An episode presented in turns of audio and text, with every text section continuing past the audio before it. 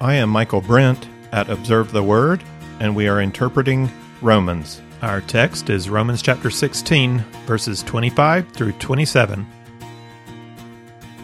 I love how Paul refers to the gospel as my gospel here at the end of the letter. It's like my team, my family, my city, my wife, my gospel. I'm not ashamed of the gospel of Jesus Christ. It's my gospel. It's the truth about my Lord. It's ownership, it's identity, it's my gospel. Anyway, we'll get back to that. Here's how Paul began the letter to the Romans. This is his thesis I am not ashamed of the gospel, for it is the power of God for salvation to everyone who believes, to the Jew first, and also to the Greek. For in it the righteousness of God is revealed from faith to faith, as it is written, but the righteous man shall live by faith. So, how did Paul do in supporting the claims of his thesis in Romans? He claimed that the gospel is the power of God for salvation. What power? The power of the cross, which removes the penalty of sin. The power of the indwelling spirit, which enables us to overcome the sin principle in our flesh the power to keep us secure in the protection of His grace, knowing that He will take us to glory. Who can separate us from the power of His love in Jesus Christ?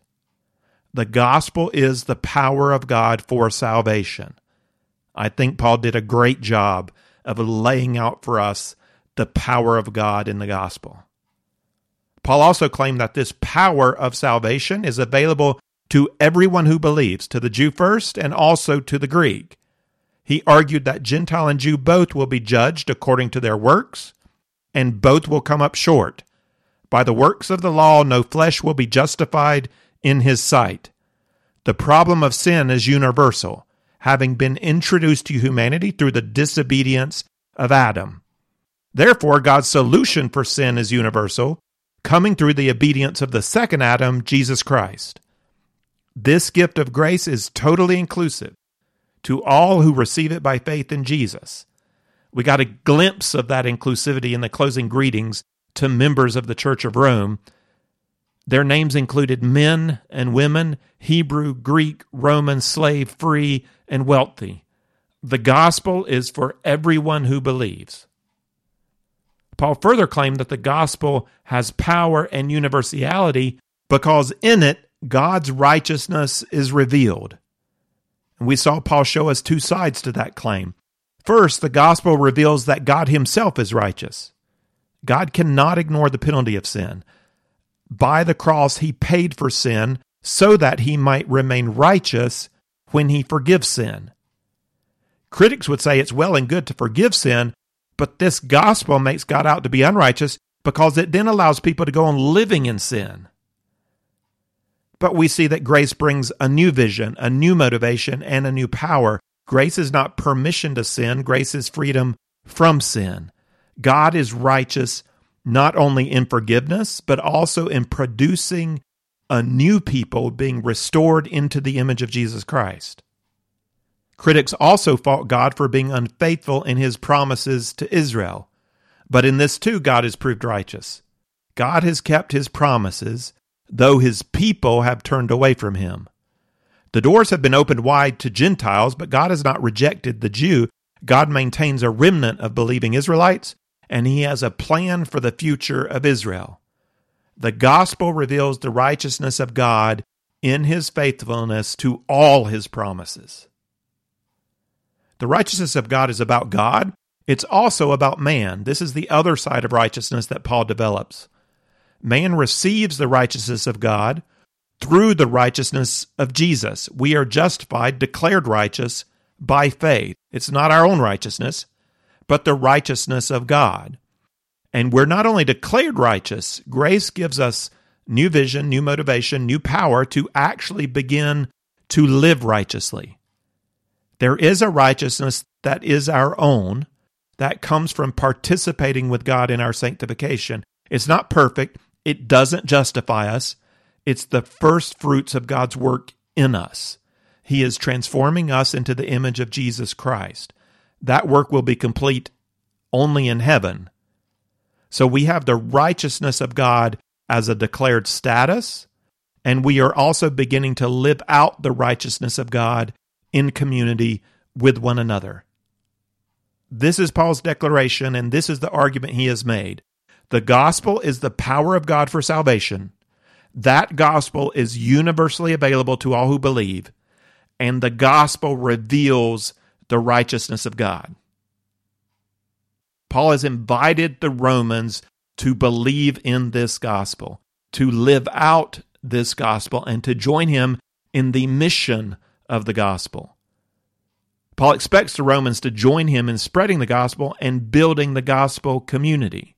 When we read the little phrases he uses to describe the people he greets in chapter 16, we hear this idea of participation together in the work of the gospel. They're in the harvest field together. It seems to me that he expects everyone to be a witness to the gospel in his or own sphere of influence.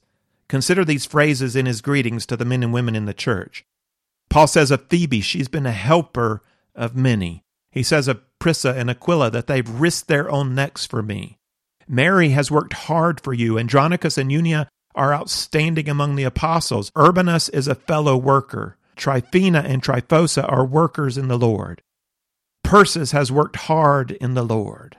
There's this working together to build something.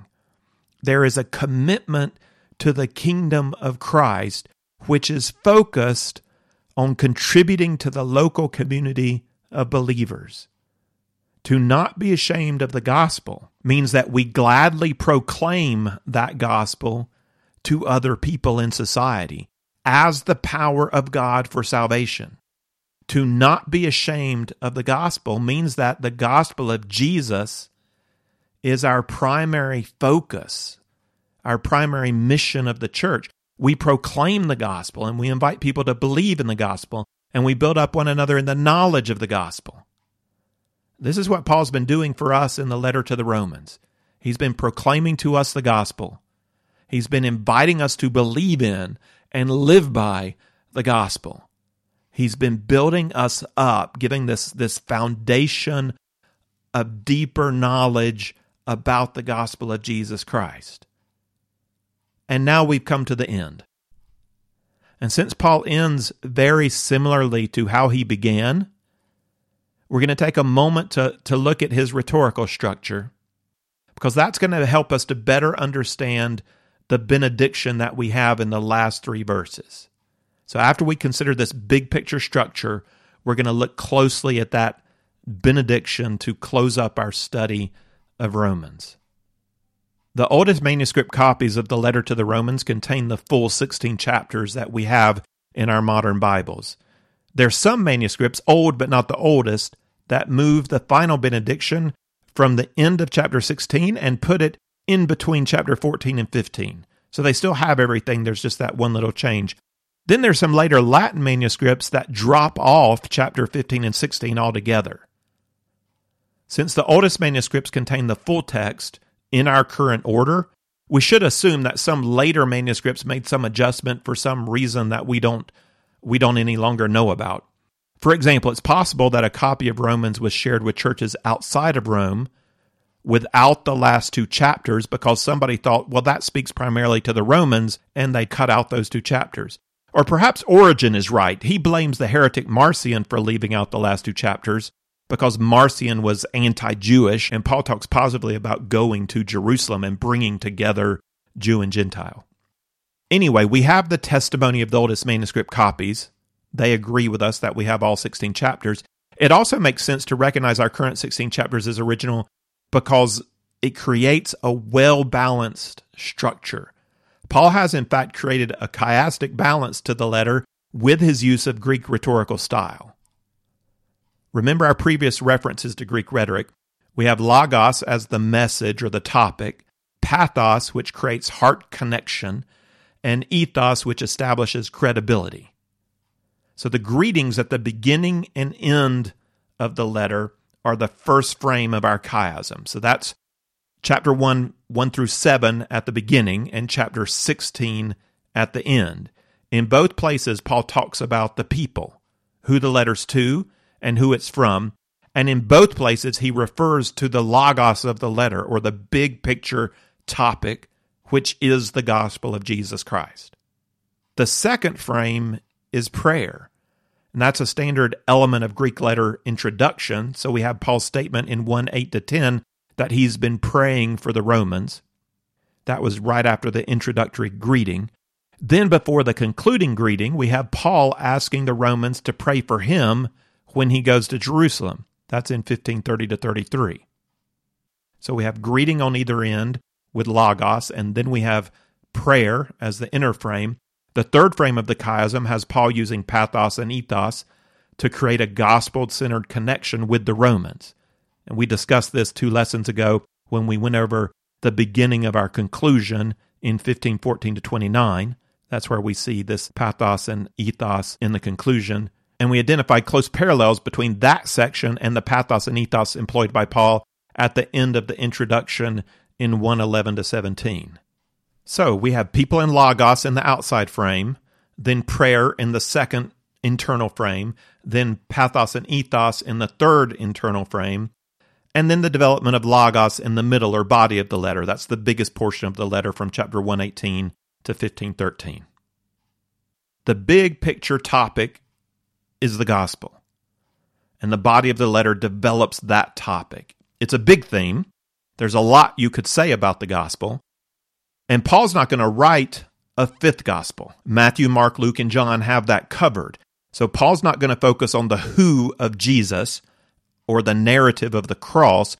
Paul focuses on the how of the gospel. How is this gospel God's power for salvation? How does that work? And how does the gospel reveal God's righteousness? And how do we live out this gospel? Those are the questions that Paul has addressed through Romans. So now we're ready to look at Paul's last three verses. It's loaded. In this one sentence, he's going to refer to his purpose, his topic, his antecedent, his scope, and his goal. It's all one sentence. So let's read the text. This is Romans 16, 25 to 27. And then we'll address each of these big picture elements. Now, to him who is able to establish you, according to my gospel and the preaching of Jesus Christ, according to the revelation of the mystery, which has been kept secret for long ages past, but now is manifested and has been made known by the scriptures of the prophets, according to the commandment of the eternal God to all the nations, leading to obedience of faith. To the only wise God, through Jesus Christ, be the glory forever. Amen. So these three verses are one of those long sentences Paul likes to write. And as with all of Paul's long sentences, the best thing to do is to first identify the subject and verb. The sentence is a benediction, and so it has kind of a strange form. The main subject and verb do not come until the last few words and at least in the English, the order is odd. We could shorten the whole benediction just down to this Now to God be the glory. Amen. So to see the subject and verb clearly, we have to turn that sentence around so that what we have is glory be to God. So glory is the subject, be is the verb, and to God is a prepositional phrase.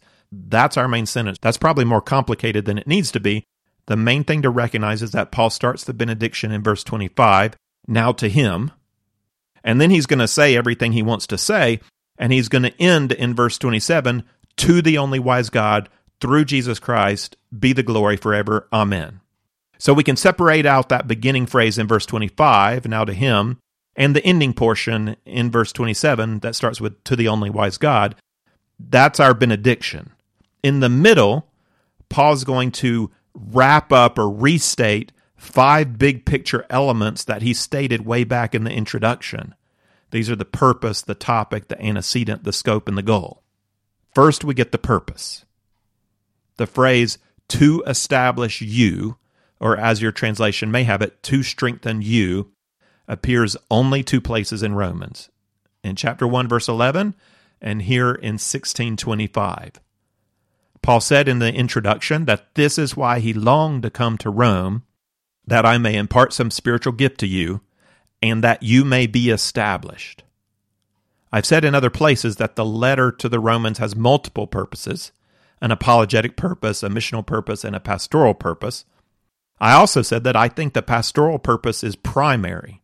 And there are three reasons I believe the pastoral purpose is primary. This phrase is the first reason I believe Paul is writing primarily as a pastor.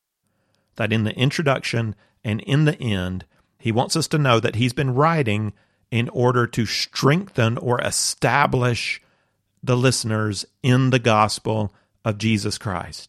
That's been the main agenda all along. It's the main agenda of the letter, so it's also been our main agenda of our series that we would be established more firmly in our understanding of the gospel. And the second reason I believe Paul's purpose is primarily pastoral is the amount of time that Paul spends developing the gospel in the body of the letter through both doctrine and application. Now, that focus suggests to me that he's not primarily introducing himself to the Romans. He could have done that in a much shorter letter, or primarily inviting them to join in the mission. He could have done that in a much shorter letter. He's going for life change. He doesn't want to wait until he visits Rome to establish the Romans in the gospel. He's begun with this letter. The third reason I believe this purpose is primarily pastoral comes from the answer he gives to the questions he raises.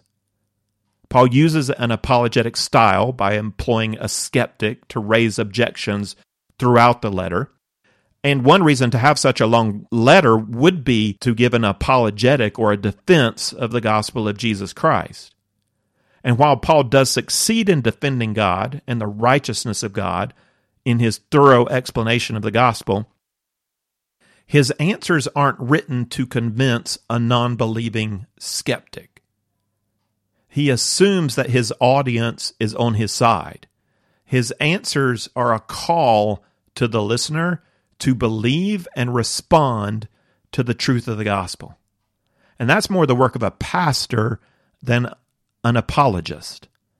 Paul's message provides a defense of the gospel, and it calls the Romans to the mission of the gospel, but it does it by focusing on establishing the Romans in the truth and practice of the gospel. If he can do the pastoral purpose and he can get these believers solidly grounded in the gospel, that's going to be their best defense. And that's going to wake their hearts up or connect them to the mission. So Paul's primary purpose is pastoral, to establish the Romans in the gospel of Jesus Christ. Paul's next phrase states Paul's big picture topic that is the gospel of Jesus. And this is how Paul plans to establish the Romans. He writes that God will establish you according to my gospel and the preaching of Jesus Christ according to the revelation of the mystery. And these are all the same thing the gospel, the preaching of Jesus Christ, the mystery.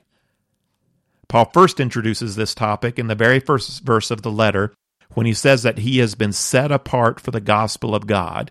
And then he goes on in chapter 1, verse 3 to explain the gospel as concerning Jesus, both the Son of David and the Son of God.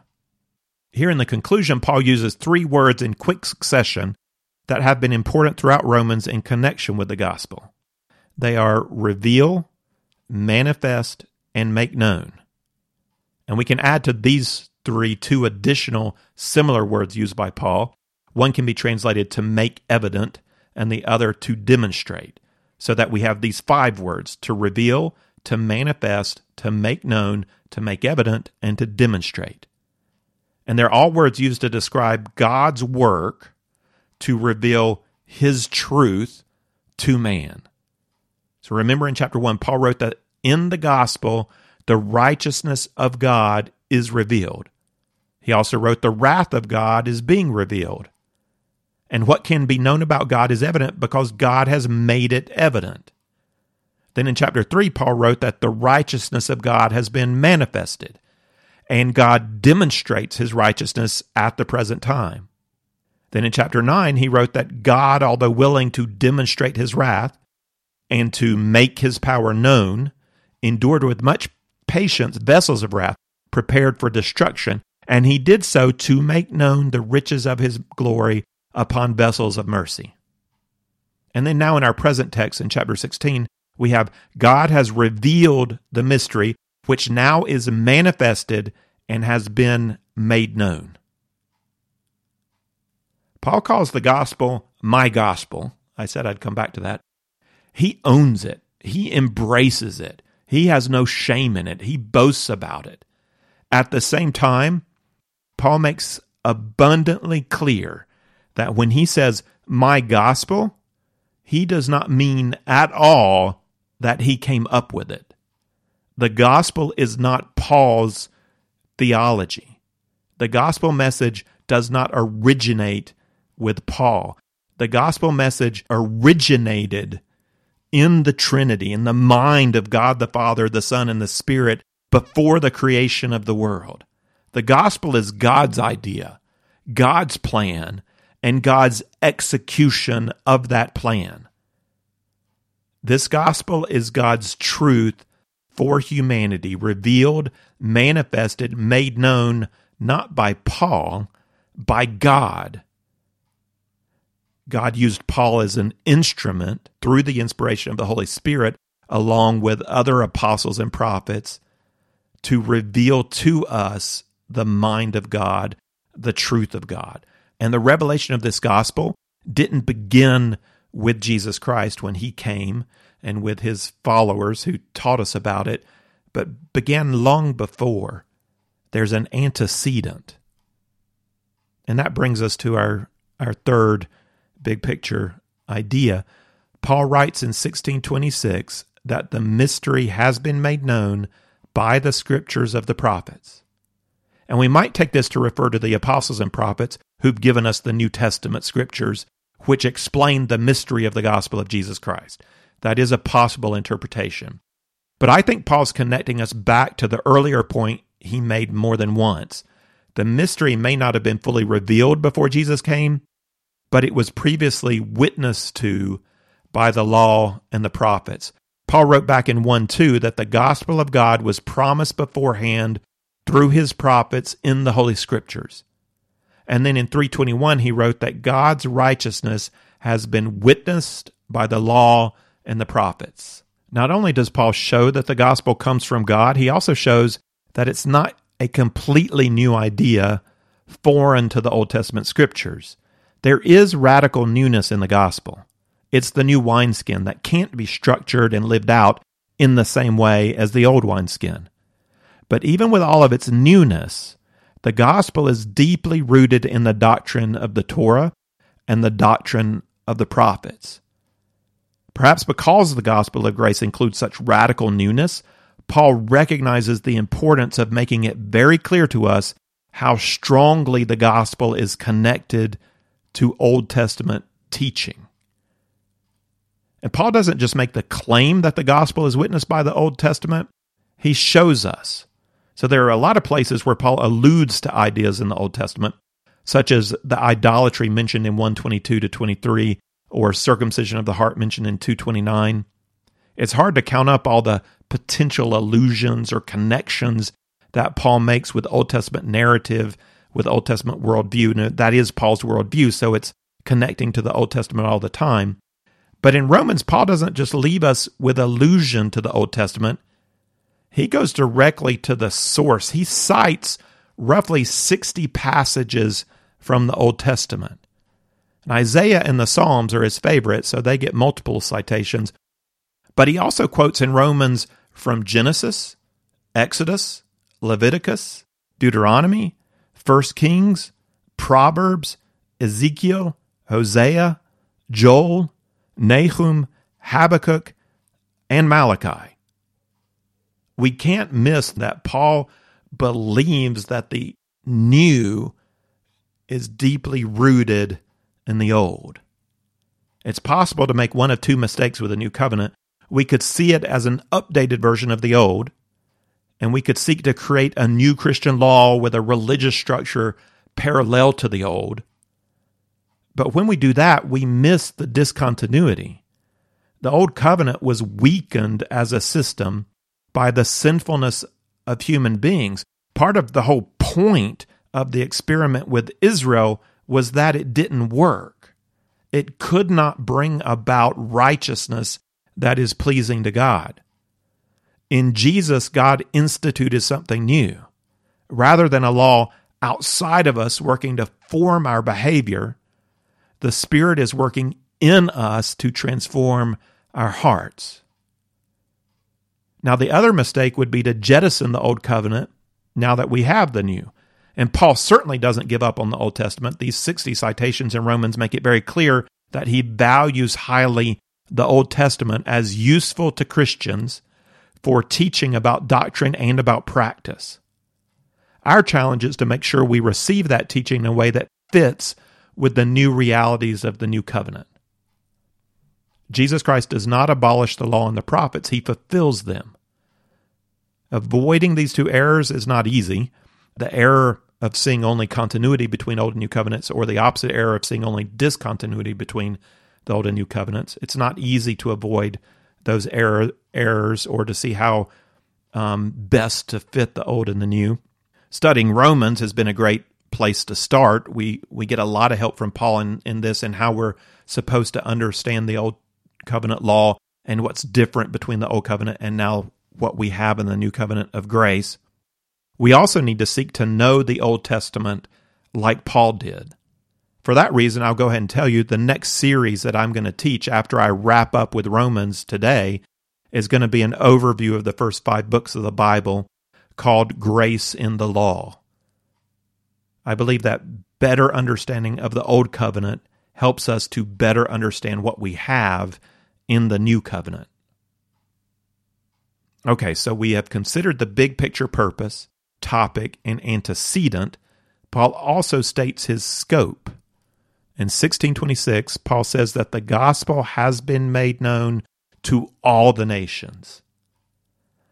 It's not clear to me what Paul means by saying this in the past tense, that the gospel has been made known to all the nations. What is clear is that Paul is not done preaching the gospel to the nations. He doesn't believe the task is complete. His big desire is to go to Spain. He's got more to do. Another thing that's also clear is that Paul's scope is all nations, not some nations, not select nations, but all of the nations. This fits with 1 6, where he writes that he's received grace to bring about the obedience of faith among all the Gentiles. And early on in the letter, that reference to all Gentiles might lead us to think that Paul doesn't see the gospel as God's plan of salvation for the Jews, or that Paul doesn't see Jews as within his particular scope. But once we get to the thesis in 116, we see really quickly that Paul understands the gospel of Jesus as first for Jews and then also for Gentiles. Paul may have a special calling to Gentiles, but he sees the scope of gospel proclamation to all nations. That phrase, obedience of faith, brings us to our fifth and last big picture element. This is Paul's goal. It's closely related to his purpose. And like the phrase to establish you, the phrase obedience of faith appears only twice in Romans, just here in the conclusion, and then it was in the beginning in the introduction. And limiting the use of these phrases to establish you and obedience of faith to the beginning and end highlights them for us. These are significant phrases for Paul's big picture. I taught a long time ago in one of the introductory lessons that obedience of faith can mean two things. Faith could be the act of obedience. That would mean that Paul's goal is to bring about the reception of the gospel among the Gentiles. Their obedience would be the act of faith, kneeling before Jesus as the king, receiving him as Lord and Savior. The phrase can also mean the obedience that flows out of true faith. I prefer not to make a choice between the two. And the issue of human righteousness is similar. Chapter 1 through 4 teaches us that we receive righteousness by faith. We can't do the righteousness required by the first question of covenant to become acceptable in the eyes of God we must receive the status of righteousness by grace through faith. All we can do is believe.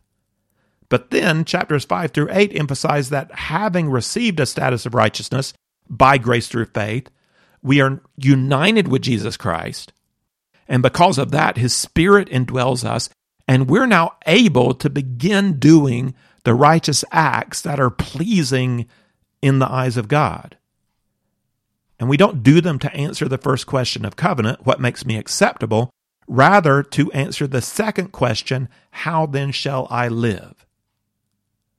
And so if we interpret obedience of faith as our act of faith when confronted with the gospel, then the phrase goes with chapters 1 through 4 and the first question of the covenant. If we understand obedience of faith to mean the obedience that comes from faith, then the idea fits chapters 5 through 8 and the second question of covenant. So I like both ideas and I don't see a need to really choose between the two. Let's sum up what we have here in these three verses and so also sum up our study of Romans. Paul's purpose is to establish us, and the topic or means by which he will do that is the gospel of Jesus Christ. Paul has owned this gospel in his mind and in his heart. He can say it's it's my gospel. But Paul is not the source. This is not Paul's theology. God thought of this good news before the foundation of the world. He brought it about by becoming man, dying, and rising again. And he has communicated it to us in the writings of the apostles. This gospel is rooted in the soil of Old Testament narrative and teaching. The scope of the message is all nations, every people, every tribe, every language. And the goal of this message is to bring about among all peoples the obedience of faith and the transformation of faith that leads to further obedience. It has been my pleasure uh, interpreting Romans with you over these 39 lessons. I know that I have personally been established more deeply in the gospel of Jesus Christ by going through Romans again. And I hope that that's your experience as well, that you're established deeply in Him, that you see the grace of God and the love of Jesus, and that you're motivated by the Spirit working in you to live for Him, that you feel completely secure in relationship with God because you know it's not what you do that makes you acceptable to God. It's who you are as His creation and who you are in Jesus Christ. You are completely righteous, completely loved. God's desire is for you to be able to live life as a true man, a true woman, a true son, a true daughter of the King, to live life as life was meant to be lived in union with Jesus Christ and in obedience to our glorious Father in heaven. So I pray that that is true of you, that it's working in you, that you can say with Paul, This is my gospel, and I am not ashamed. I hope you'll join me as we begin to interpret the Pentateuch or give an overview, kind of to equip you to be able to interpret the Pentateuch and especially with a focus on seeing grace in the law.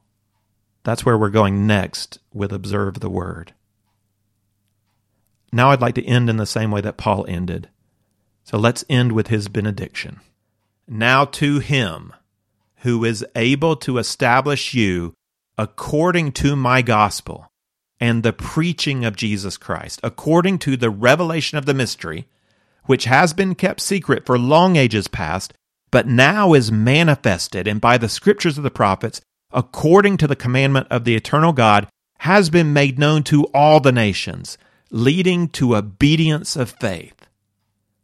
To the only wise God, through Jesus Christ, be the glory forever. Amen. If you would like the text of this lesson with some resource questions, or if you'd like to see overview charts that go along with our study of Romans, then check out the resource page at observetheword.com.